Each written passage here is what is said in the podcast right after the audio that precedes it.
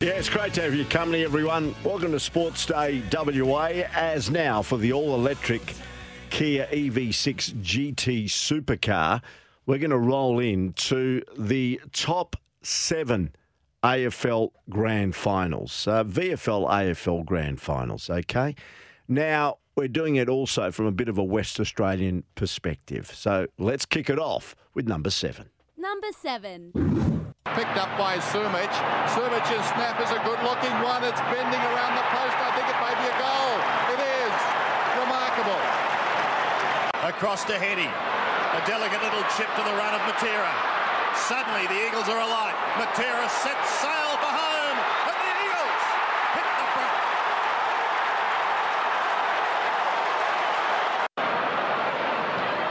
Goes for distance.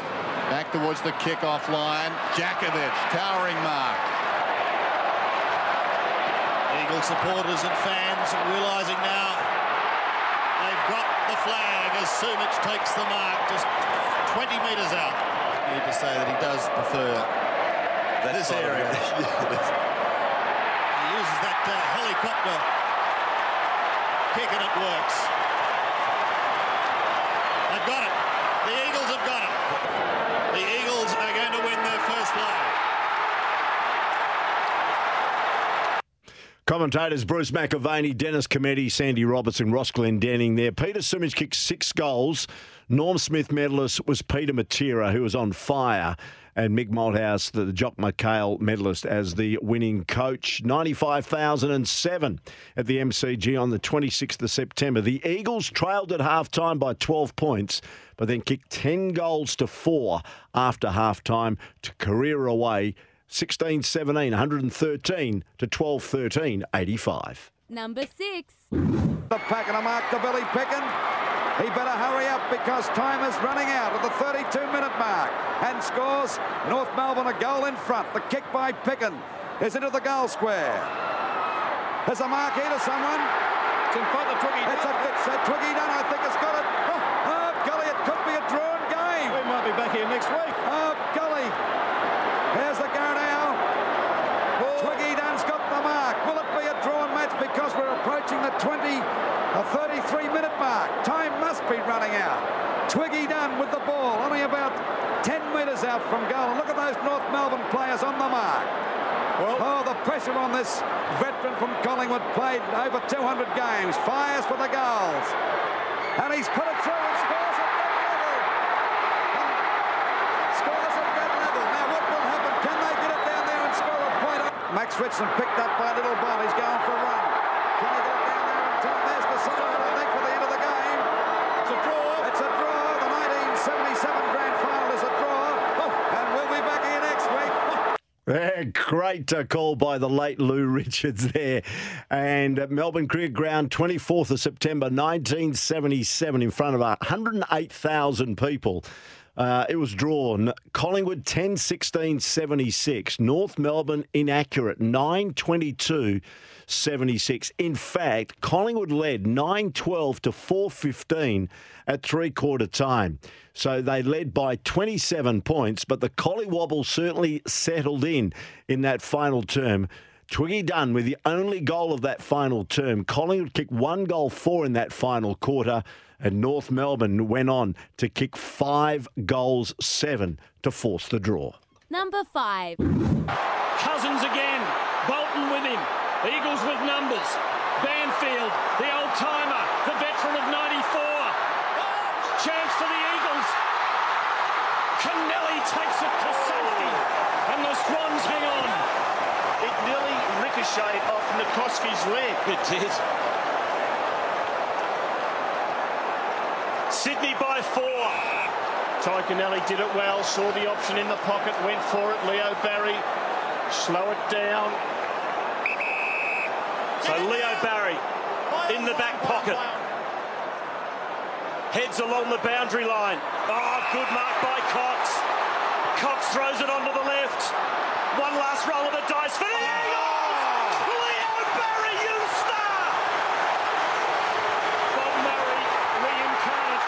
The longest premiership drought in football history is over. For the first time in 72 years, champions of the AFL. Leo Barry, you star, goes down now in football folklore. That uh, last gasp bark that celebrated Sydney winning their first premiership in 72 years. Sydney hanging on to win 8 goals 10 58 to the Eagles 7 12 54 and the Norm Smith medalist, Chris Judd of the West Coast Eagles, in front of 91,898 people there at the MCG. The day was the 24th of September, 2005. Number four. But through they come. O'Callaghan is there. Jackson picks up for Carlton. Jackson a left foot snap. Oh, he's got it through. He tries to scramble a ball. Jesaulenko shoots. Oh, look at this. There's another one. It's on its way. It looks pretty good. Carlton in front. It's a goal. Carlton in front. Oh, what a finish. And we're into time on. Now close of Collingwood steadying down. He's going for the lead from McKenna. McKenna goes up. He's playing it. Oh, play on. Play on is a call. Up towards centre half forward for Carlton now. Through comes Jesaulenko. Jesaulenko, a left footer. There's nobody there. Look at this. It's bounced through. You wouldn't believe this, honestly. That's Jesaulenko's third goal. Oh, it's got to go any second, Michael. Half a minute to play, I reckon. Fantastic. There's the kick now, down to the half forward flank. A mark to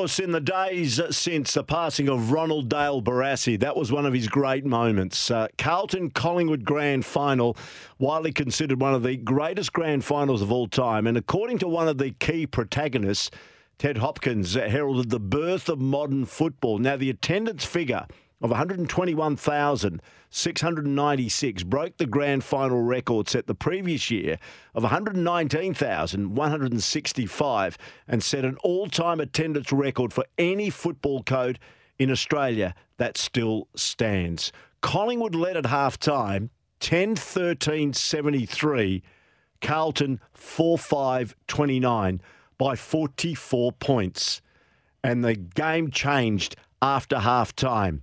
Collingwood kicked a further four goals after the major break. Carlton came storming home, kicking 13 to finish 17 9 111 to 14 17 101.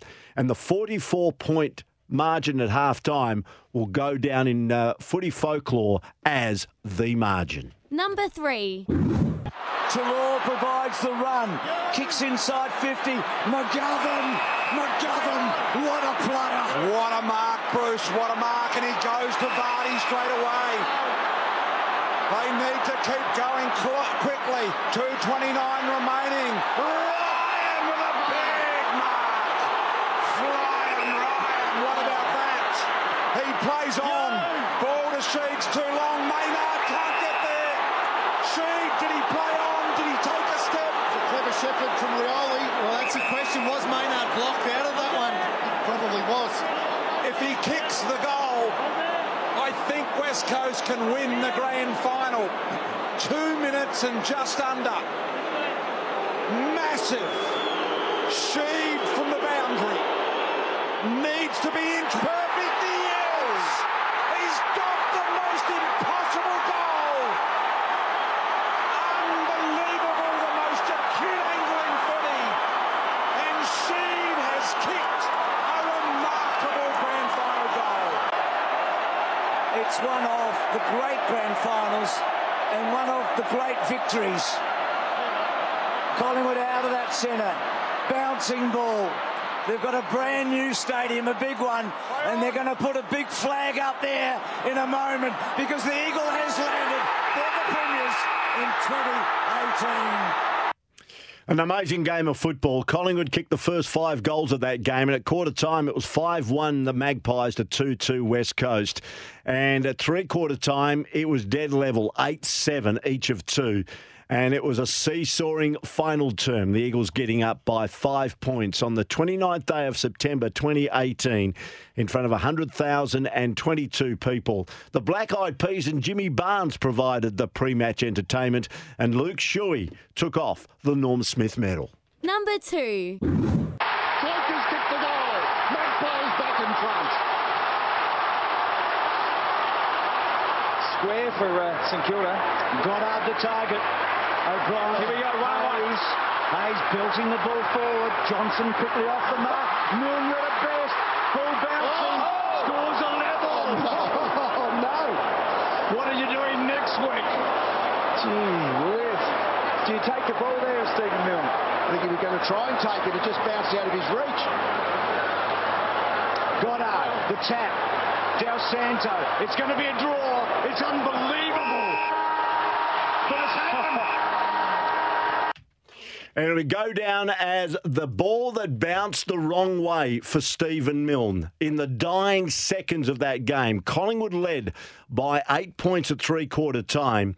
The Saints actually came from behind. They trailed by 24 at half time, then a barnstorming second half, and really it was up for grabs in that final term. In the end, it was a draw, and they had to come back, and we know what happened in the replay. Collingwood too strong. On the 25th of September 2010, people thought one of the longest droughts in VFL AFL history as far as premierships was going to be broken. St Kilda couldn't get it done that year. The full time scoreline 10 8 68 to 9 14 68. St Kilda kicked three goals, three in that final term to Collingwood's two goals, one. And uh, it was an absorbing game in front of 100,016 people. Lenny Hayes, one of the star performers for St Kilda, won the Norm Smith medal. And wasn't it great to hear Dennis Cometti, Bruce McAvaney, and Leigh Matthews anchor the call? Number one. By Hamlet's in front.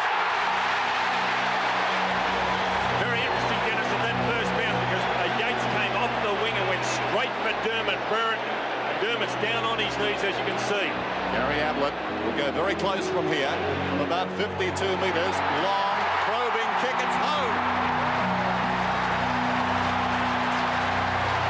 this is reminiscent of the final Dermott Brereton down. I mentioned how Yates came through the centre, didn't have eyes for the ball, just went straight at Brereton and has put him down.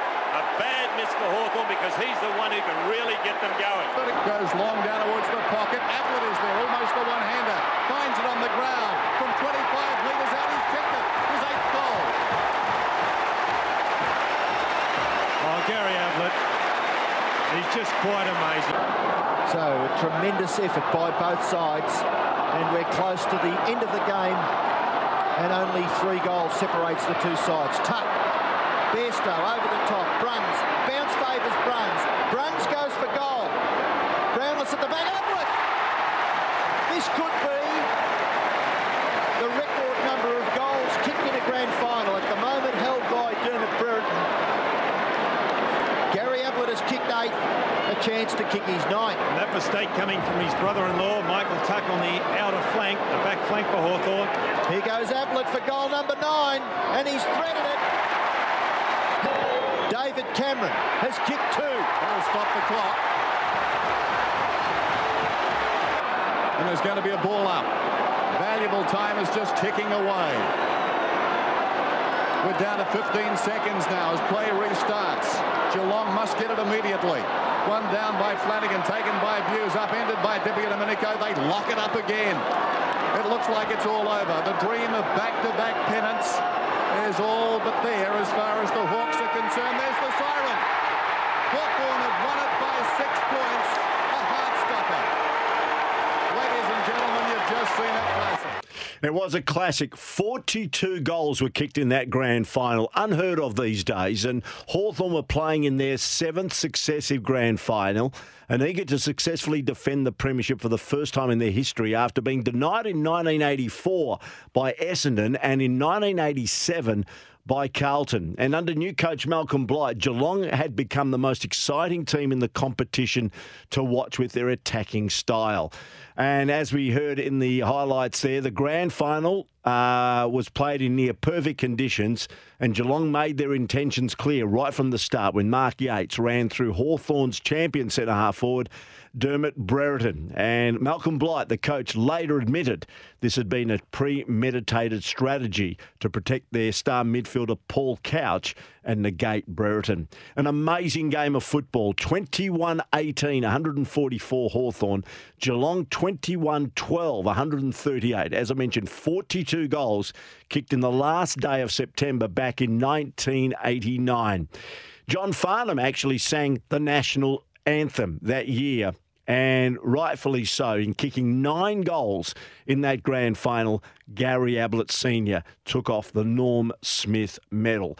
And in fact, at three quarter time, it was seemingly all over because Hawthorn led by 36 points and Geelong kicked eight goals, five in that final term to just fail by six points. Called by Dennis Cometti, Sandy Roberts, Ian Robertson, and they had a star studded expert panel too with Don Scott, Bernie Quinlan, Michael Robertson, Peter McKenna was also part of it with Ross Glendenny. So there you go. There's my top seven. What did you think, boys, out there in the uh, production area? Do you agree with me? Yep, they do. Okay. I've gone with 1989. I just thought 42 goals kicked in a grand final is just unheard of. And Ablett's heroics, and they weren't just simple goals. There were snaps across the body. There were ground balls. There were fantastic marks taken. It gives me shivers just thinking about it. It was just an epic, epic grand final. So there's the top seven. The all electric Kia EV6 brought you those with up to 528 kilometres of range. Uh, by the way, Todd of Millbridge said 1984 Essendon versus Hawthorn. Billy Duckworth, of course, took off the Norm Smith medal. I was at the grand final. It was one of my first ones, actually, that uh, VFL grand final between the Bombers and the Hawks, and there were there was melee after melee in that grand final. So well done, uh, Todd. Yeah, that was featured not in the actual top seven, but we did make mention. It was during a dominant period in the 80s for Hawthorn. They appeared, as we mentioned, in that 1989 grand final. That was their seventh consecutive grand final, which is quite amazing. All right, uh, now for Polaris, Australia's number one selling side by side brand. Uh, here is just a couple of comments on what have been made regarding the big grand final coming up on Saturday. Dayne Zorko plays game 250 and he was responding to reports that he might retire if the Lions are crowned premiers on Saturday. I've, I've seen a little bit of this. Um, you're reporting a little bit of this over the last 24 hours. I don't know what that speculation is and why. Um, we always seem to knock down players when they get to a certain age that we think they must retire. Um, my football's been as good as it's been over my career over the last um, 12 months. Um, my body's in really good shape. There's no reason as to why I wouldn't continue playing next year. And that's uh, Dayne Zorko, as you mentioned, playing game 250. Peter Moore, in fact, Peter Moore's son Darcy plays game 150. Just repeating, Billy Frampton in for the Magpies.